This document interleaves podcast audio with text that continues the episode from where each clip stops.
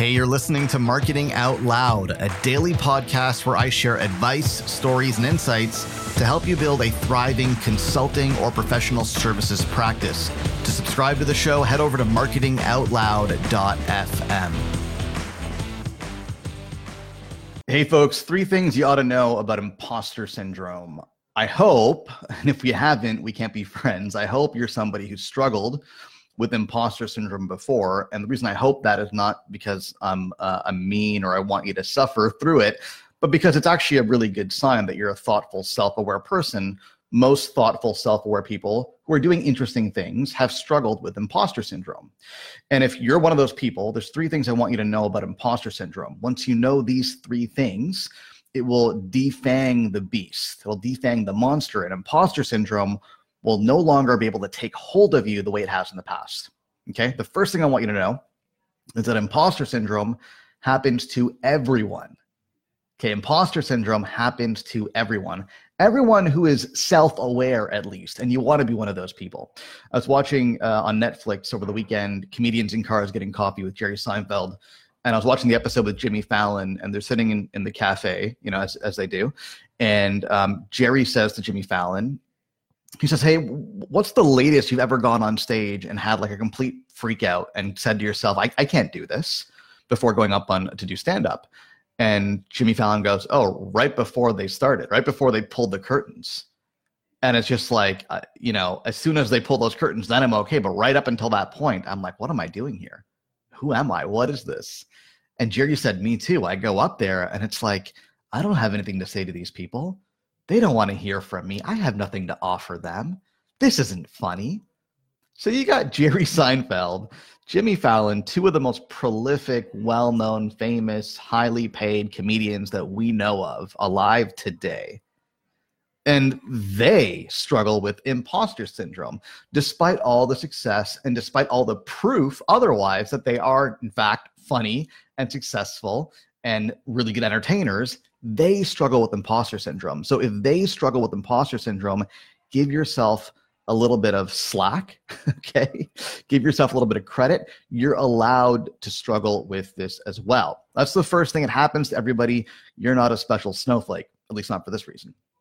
Okay, second thing I want you to know about imposter syndrome is that it's actually a really good sign it's actually a really good sign when you struggle with imposter syndrome because what it means is that you're pushing up against the boundaries of what you think you're capable of.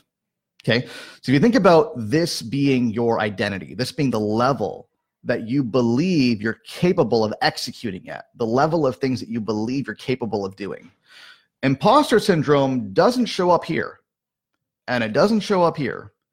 It starts to show up right about here when you start to get to that level, when you start to push up against that boundary of what you believe to be yourself to be capable of, that's when imposter syndrome shows up. Right here, this is what we call comfort zone. This is, you know, no big deal. I've done this stuff before, very comfortable doing it. This is easy. There's no growth here. But when you start to push up to here, and you bump up against that boundary of what you think you can do, what you believe you're capable of, that's where imposter syndrome rears its ugly head. And that's a good thing because what it means is you're pushing the status quo.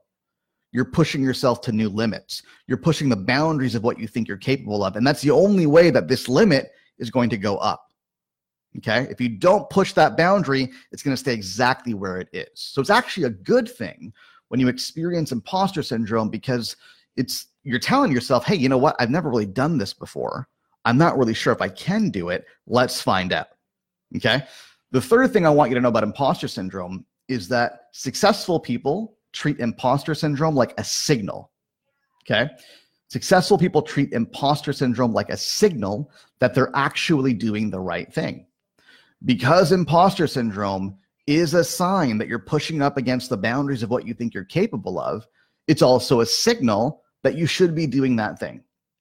So for me, when I do anything, any kind of activity, any kind of project, any kind of new endeavor, if I don't have a very strong bout of imposter syndrome before I do that or as I do that thing, then that's a pretty good sign that I'm playing way too small, that I'm not thinking big enough. But when I have a really strong bout of imposter syndrome and I start to question, well, hey, where do I get off doing this? Or do I really have anything to say here? Or do people care what I think about this? Or anything like that? That's a pretty good sign I'm on the right track. That tells me that, okay, this is something I really should be doing because clearly I'm pushing up against some boundaries here. That's a signal that I really should pursue this path. And if I don't get that imposter syndrome, that means I'm playing way too small, way within my comfort zone, and I probably need to be thinking bigger than I am. So, hope that helps. Three ways you can beat and kill imposter syndrome. First of all, recognize everybody gets it. You know, Jerry Seinfeld, Jimmy Fallon, Maya Angelou, all these people who are top of their fields, the best at what they do, they struggle with imposter syndrome just like you. That doesn't make you any different or special. Okay, the second thing is that it's a it's a sign that you're pushing up against your boundaries of what you believe yourself to be capable of. And the only way to expand those boundaries is to push up against them. And the third thing is to treat imposter syndrome like a signal that you're actually doing the right things. You want to be a little bit uncomfortable. If you're not uncomfortable, there's no growth. So treat imposter syndrome as a signal that you're actually doing the right things.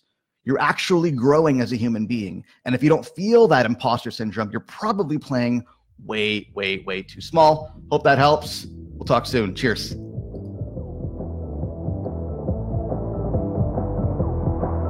Hey, thanks for listening. Do me a favor if you like what you hear, go on iTunes and leave us a rating and a review because it helps more people discover the show. Thanks so much.